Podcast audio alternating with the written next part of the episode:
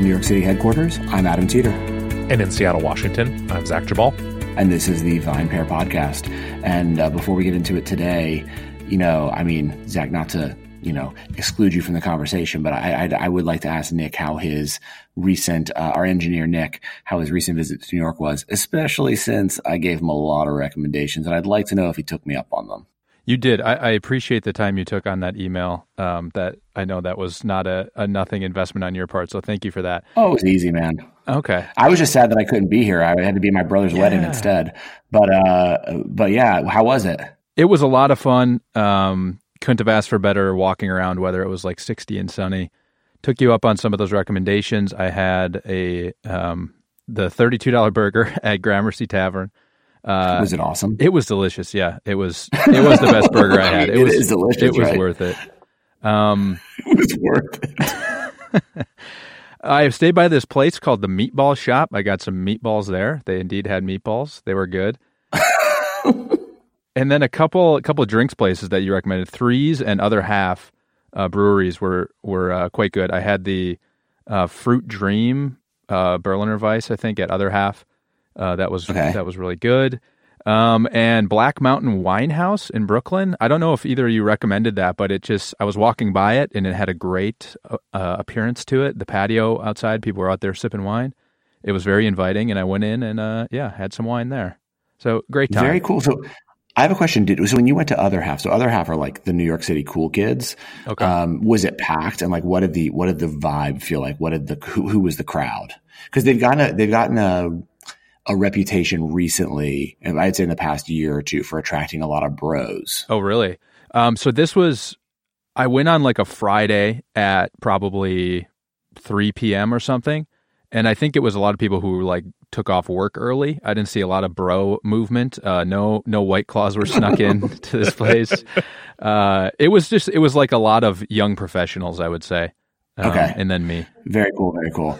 and, uh, you know, I mean, New York's the best. So I'm glad you had a good yeah, time. That was going to be my hot take is that I'm on your side now and Seattle oh, sucks. goodness. New York is, is king. Well, maybe maybe I mean, uh, VinePair needs to hire an audio a full time audio engineer, so you can go join Adam in New York City. Uh, yeah, yeah, I got to see the new office at some point. I was I was bummed I didn't do. see it, but you definitely do. I mean, it's cool. It's not done yet, anyway. So I think I think we got about two to three more weeks. Cool. But it's coming along. I mean, hopefully they'll start painting soon, and we'll get some toilets installed. But until then, we're still in the midst of of building, which is cool, but also you know insane. So, Adam, how was the wedding? Uh, and did you drink anything good? The wedding was delicious. Well, yeah, I picked the entire alcohol selection. Oh, nice, nice, um, nice. So yeah, the wedding was awesome. Uh, we had, gosh, I mean, so the night before the, the rehearsal dinner was at a brewery in the area, which was which was good. Um, it's funny actually when I went to that brewery, you know, I, have been of the opinion that you know obviously like hazies have taken over the craft brewery scene, and it was really interesting that like talking to this brewery in Montgomery, and they're like, no, like no one's asking for hazies, like huh. it's still standard IPA and like pilsners, and people want you know stouts and things like that. Like they were more still messing with like the nitro beers and stuff than mm. they were hazies, which was pretty was actually kind of refreshing to see that like it's just not everywhere because also the hazy style, as we all know, is kind of difficult to do or do well. Not difficult to do, but do well. Um, so it, it's cool to see like not everyone's putting it on and not everyone's asking for it. Um, I then, you know, the, the day of the wedding was, was pretty fun.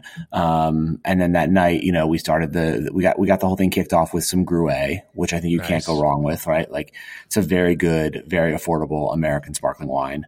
Um, that was a nice way to toast my brother and, um, his now wife, Amber, uh, at the beginning of, you know, the festivities. And then just lots of really good wine. The, the best one was the, the Langhe Nebbiolo that we brought in from GD Vajra. That was oh, yeah? delicious, like delicious wine. Um, and there was, you know, some, some pretty cool stuff. Uh, A to Z, we did their Chardonnay. Oh, yeah. So, you know, cool. Like again, and these were affordable bottles that were still really delicious. Uh, we did the Pieropan Soave. That was oh. delicious. Um, and then like the booze, we did, you know, uh, Four Roses bourbon. Um, we did Russian standard vodka, which I think is a vodka that's really amazing. That kind of a lot of people are now just starting to discover because uh, I think they're I think they're just now pushing into the U.S. market really heavily. But that's a delicious, very uh, you know smooth, drinkable vodka. Um, for gin, we did Bombay Sapphire, but like, you know, I, I think we, we kept it kind of classic. We, we had a good time. There was a lot of, uh, a lot of good libations. And then there was a local brewery that my brother brought in, um, some kegs from, which was really cool. Um, so it was good to have, like, nice to have like draft beer, uh, yeah. you know, as well. It was fun. It was a lot of fun. I drank too much. yeah. Did you do any sabering of uh, champagne bottles? I've seen you do that a lot on Instagram. Oh my god, no, we should have though. No, th- there was not that. This this is one of the few weddings too that the band was really good. So oh, I mostly cool. spent like a lot of time on the dance floor, and then the next morning, I think all of us were pretty hungover, and I made the mistake everyone does of eating like five guys in the airport. Um, you know, yeah. and then you kind of feel like kind of gross, but you also kind of feel kind of good. So that was the that was the end of the wedding before I flew back. It got you home at least, right? That's all that matters. Yeah, and you know, it's weird. Like I don't know about you guys, but when I'm hungover, like I actually I I'm hungry, then when I eat, I kind of feel gross. But then the rest of the day, I'm hungry again. Yeah. Like it's a weird thing where like I'm consistently hungry, even though mm-hmm. the first time I ate, I didn't feel great after eating, if that makes sense. Um, yeah. Even though you know you need to eat, it's a weird. Like hangovers are weird, man. They're really weird. Yeah, we I, I believe we did a uh, a podcast about hangovers once uh, with uh, with Keith Beaver. So, uh, folks, if you want more of our thoughts on hangover cures and, and the like, you can go back and dig that one up out of the archives. oh, speaking of, we're gonna have a new a new podcast coming from Keith Beavers pretty oh. soon on the VinePair Network. Uh, but you know we'll, we'll, talk about that as it gets closer. But you're gonna, you know, oh, man, we got to put the spoiler warning on this podcast. I know you learn all about the world of wine through the eyes of Keith, our tastings director. Oh, it's not a uh, it's not a Star Wars themed podcast. I mean, come on, Zach. he has other interests. Um, I know. I know. But yeah, we, we, will be presenting it pretty soon. Um, so if you are a listener of this podcast uh, and you want to, you know, get really geeky on everything there is to learn about wine. So I know this one, we, you know, is me and Zach mostly talking shit, um, but also really talking about the business and the, and, and the world of beverages. This is going to be really an educational podcast. So really looking at, you know, uh, you know, regions, um, grape varietals, you know, how, what a vine is in the first place, how wine is made, all that stuff. It's going to be called Wine Schooled. Um, and it, that should come out in a few weeks. So we'll obviously in this feed push one episode through to you guys, but uh, but yeah, be on the lookout. It's gonna be awesome. Yeah, that's exciting. I'll have to uh, I'll have to keep an ear out for that one too. And uh, always.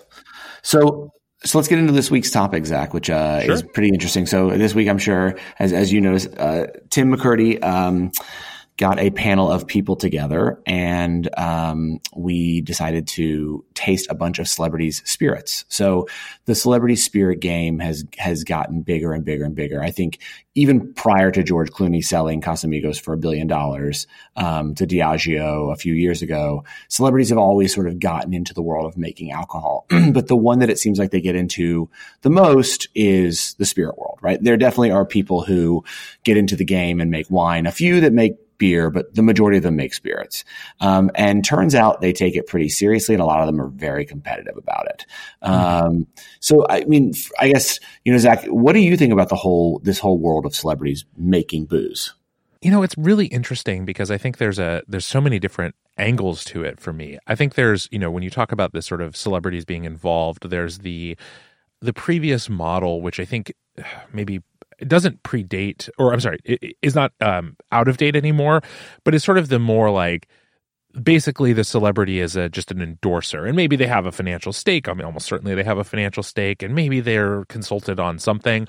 But but you get the sense and, and there's a lot of a long history of this that they don't really you know if you ask them about the the product production or you know even anything beyond the sort of basics of the flavor they may not be able to tell you much. And and that to me is not inherently interesting. It's just advertising, and it's no different than any other advertising campaign. But I think you, you put on a good point, which is a lot of the stuff um, that's coming out now, and the the a lot of the brands that were um, sort of ranked and reviewed in uh, Tim's piece really do seem to have a, a, fair bit of influence from from celebrities and and it's it's interesting because you think about to me one of the things I always find interesting is you know what what kind of perspective do they bring that maybe enhances the product in a way that that wouldn't necessarily have, have been there had it been made by you know just some person who works in the trade and i think i think it's twofold i think one is sometimes the, uh, these celebrities can bring a sort of uh, for lack of a better word, sort of a global perspective, right? Like they, they are presumably well traveled individuals. They probably tasted a lot of different spirits in their time, and they, and they really do have a sort of broad um, set of experience, even if they're not, you know, technically trained in, in sort of analyzing all of that. But I think there's a way in which they can they can add that level of experience and, and like I said, sort of more more global perspective. And and the other is, you know, there's maybe this sort of element of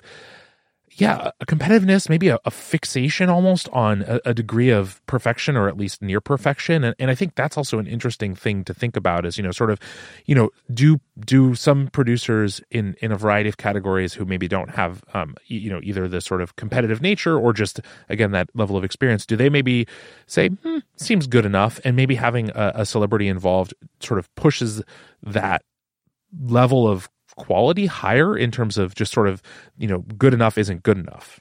Well i you know i don't think that always was the case. I think that for the longest time celebrities making alcohol meant that someone convinced them to put their name on something and basically gave them a percentage to basically sign them to a larger marketing deal right? And i think that's that's how a lot of us still view celebrity spirits right? That like so and so was given a percentage of the of the brand in exchange for being the brand spokesman for you know x amount of years in, on top of probably like a an appearance fee right?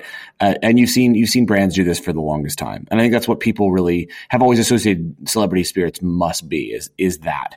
But i think over the past decade especially with the emergence of people like clooney um, and ryan reynolds and others you're seeing these celebrities who are saying like, I actually, I'm only getting involved in the spirit if I like it. They, they may not have had the original idea for it. Sometimes they do, sometimes they don't, right? It's debatable whether like in Clooney's case, you know, Larry Gerber, it was his idea before, and you know, he, he went to, to George with it. Uh, in Ryan Reynolds' case, I think aviation already did exist in some form before he got involved.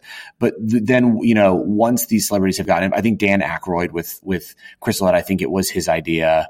Um, but then once they get involved, they really do get involved. Um, and I think that that's what's really different, right? Like you you have Ryan Reynolds really very much in the minutia of the business um, mm-hmm. and caring a lot about how the spirit performs, how it tastes, how it's marketed, etc. It's not just about, okay, cool. Like tell me when I'm supposed to show up and, and, shoot the commercial. And when like once a year, I'm supposed to go to like the one big, you know, maybe tasting release party where a bunch of bartenders can, you know, tell me that can say they've met me. You know, now you have these guys and gals actually going to the bars with the spirit, you know, with their mm-hmm. spirits, mm-hmm. which I think is really cool. You know, it's, it's, um, and it's totally different than it used to be. And I think this speaks to the diversification of, you know, celebrities realizing that like they, they have this power and they can now, you know, invest in things that they're passionate about. And in our world, that's you know, wines, beers, and spirits. In other people's worlds, that may be fashion or that may be, uh, you know, home good products or cars or things like, well, not cars, but lots of other things. It, but, you know, for, for some of them, they really like spirits. They like the world of spirits. And so investing in it and, you know, having a hand in its actual creation is really, really cool to them. For sure. And I mean, I think, look, there's definitely an appeal to lots of people. I mean, you know, the it, celebrities are people for the most part, um, kind of like you and I, um, just with you know a little a little more fame, a few more social media followers, and a lot more money.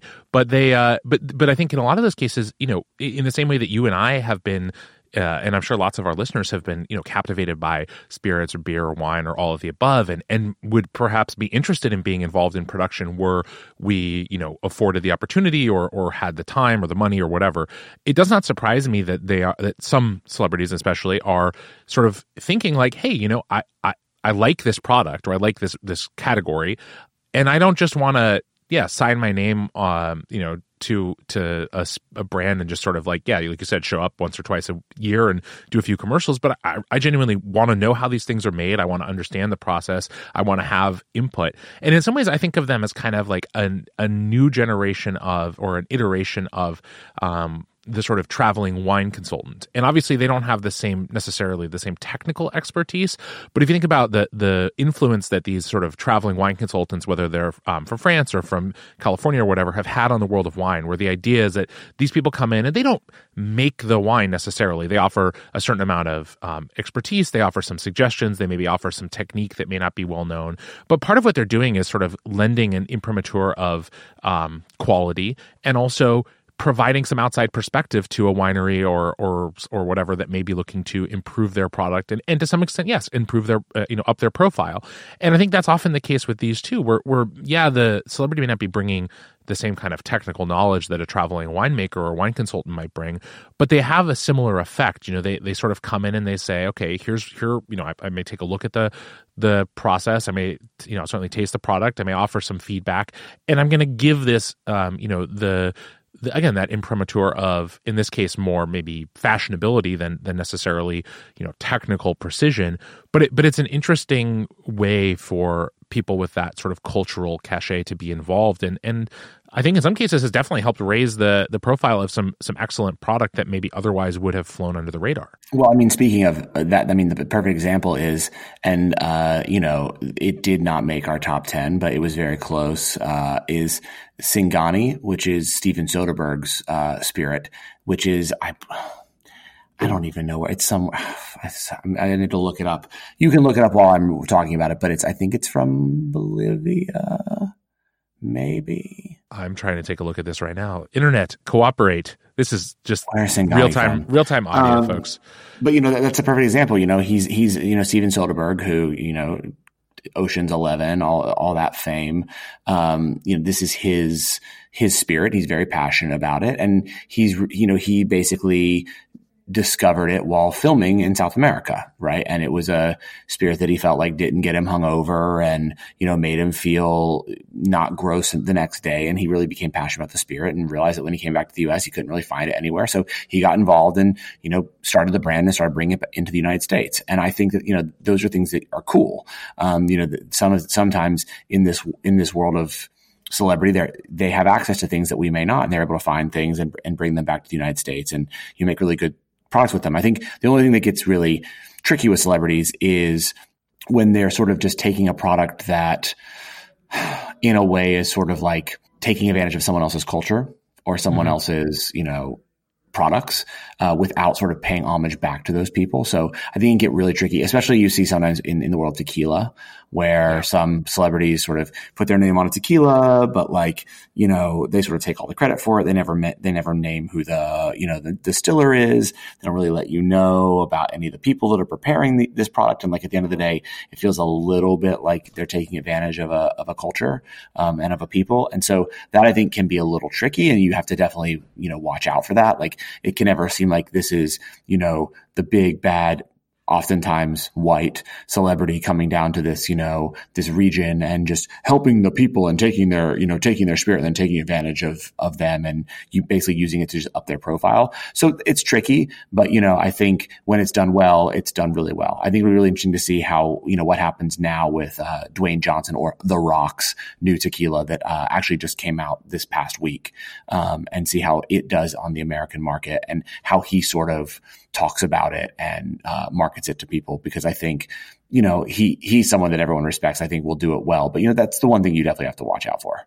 Sure. And it's interesting, too, in thinking about this. I was actually struck by what you were talking about when we were in our sort of uh, banter portion of the program, which was talking about the sort of um, spirits that uh, you had at your brother's wedding and, and how, you know, oh, these are kind of these established brands. And it's interesting to think about how, you know, those brands came to be established because in many cases they were, you know, some of the largest producers, um, especially of, you know, imported spirits uh, here in the US. And so people came to know them because they were often one of the only spirits available.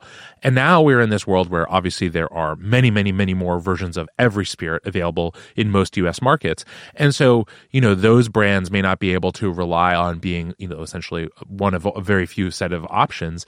And but people still want to you know want something recognizable when they go to buy a, a bottle of um, gin or tequila or or vodka or whiskey or whatever or order one in a bar. And having that connection to a, a celebrity. And, and again, you know, a lot of these are not all of them, but many of these are celebrities who have, you know, pretty broad fan bases that are generally well respected. You know, I mean, again, you think of The Rock, and there's a guy who's, you know, what people have said he should run for president because of how well liked he is. Um, I'm not sure that's a good idea, but you know, that's not my decision. Um, I think that uh, the, the, so there's this way in which I think what what is what you're happening with these sort of celebrity um, created spirits, or at least uh, more than just endorsed, is that they are creating this new category and this new sort of association for a lot of consumers that is like I like this I like this person and this gives me a new sort of brand that I can identify myself with. And obviously, I think that's what when you talked about diversification for these uh, for these famous people, that's obviously a big part of what they have in mind is is giving themselves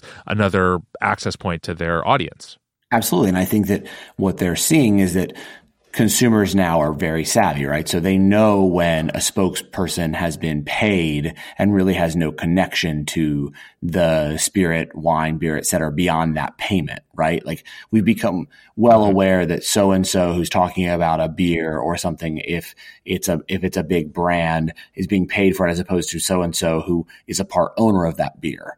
Um, and you know we're really skeptical of those things. So the only way I think too that that celebrity power works anymore is letting the consumer know that that celebrity has skin in the game. Yeah. Right. Cause without skin in the game, why, why should I drink this just because, you know, such and such, you know, major product paid you to tell me that it's good. Um, you know, but if I know that you're a part owner, that you're involved in it, and look, you see that that's that's really interesting. You see that with um, the evolution of Matthew McConaughey's involvement in Wild Turkey. So you know, he started as the paid spokesman, and now he's gotten deeper and deeper involved. He has a piece of the you know of the business, and he's involved in some of the products they're releasing. And I think that probably wasn't just that he wanted to get involved in that way. I would have I would bet you that that was also because the brand started to realize if he doesn't take on a deeper role with the brand and actually have a hand in, you know, helping to blend or tasting some of the whiskeys we're releasing, people are gonna be like, dude, I, I love Matthew McConaughey. Like, I'm a huge fan of, you know, a ton of his movies, but like, at the end of the day, you're just paying him to look cool and basically say, all right, all right, all right, and tell me that I should drink wild turkey when there's a lot of other celebrities out there, including Bob Dylan, who own a whiskey and they actually own it and are involved in its production. So why wouldn't I buy theirs? Yeah, no, I think that's a good point. And I think, you know, the last thing I wanted to add on this topic, because I think it's important and it comes back a little bit to what you were talking about as regards um, tequila in, in, particular, but I think it's, it's relevant whether it's uh, spirits or wine or whatever. One thing that I do look for when I look at these sort of um, celebrity associated brands is to what extent do the does the celebrity in question and the brand itself also talk about some of the other people that are involved? And i think this is one of those things that's really interesting to me because you know i, I, I was I'm, I'm, reminded of our conversation um, a little while back with um, baxter holmes when we were talking about sort of nba players getting involved in production of wine and their and just general interest in wine. And he talked about i think on in the, on our podcast and also has talked about in some of his reporting that you know one of the interesting things is that the uh, well some of the you know the nba stars recognize you know, some master sommeliers and stuff as this sort of, in a sense, a kind of kindred spirit, people at the top of a very, very, um, you know, challenging uh, profession.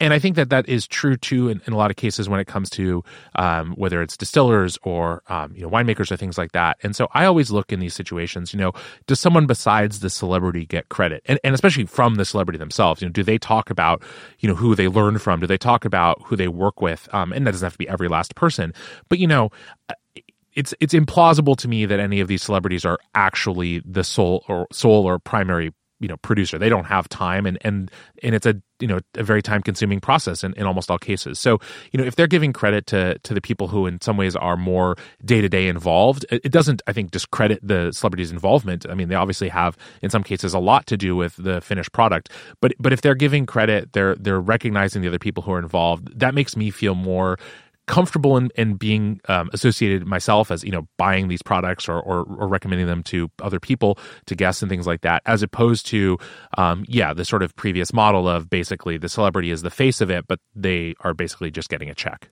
100% 100% i think you know it's it's interesting. So moral of the story is like you should you know at least try some of these products. Some of them are good. Some of them are not in the same way that a lot of the you know just normal human owned, normal human owned, yeah, uh, you know, spirits on the market are good and some are terrible. Uh, but I think it's what we uncover in this tasting is like there definitely are people who who are involved, celebrities who either care passionately or at least knew enough to you know employ and or encourage the employment of people that care passionately about these products to make good ones. So don't discount them just because you're like oh this can't be any good. Like this is bob dylan's whiskey. If you look at the list it was actually number two um, yeah. and, it's, and it's pretty good whiskey. So um, you know those are the things i think for people to to, to take a look at again and, and give a try especially ryan reynolds aviation gin.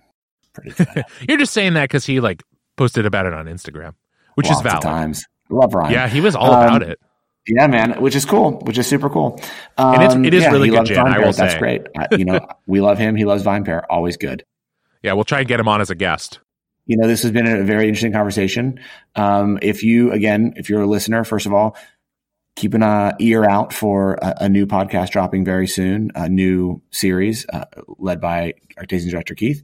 And if you enjoy this podcast, please leave us a review, rate us, uh, tell, tell all the people you know, even people you don't know about uh, the VinePair podcast. It really uh, helps the show grow. Um, and Zach, I will see you right back here next week. Sounds great.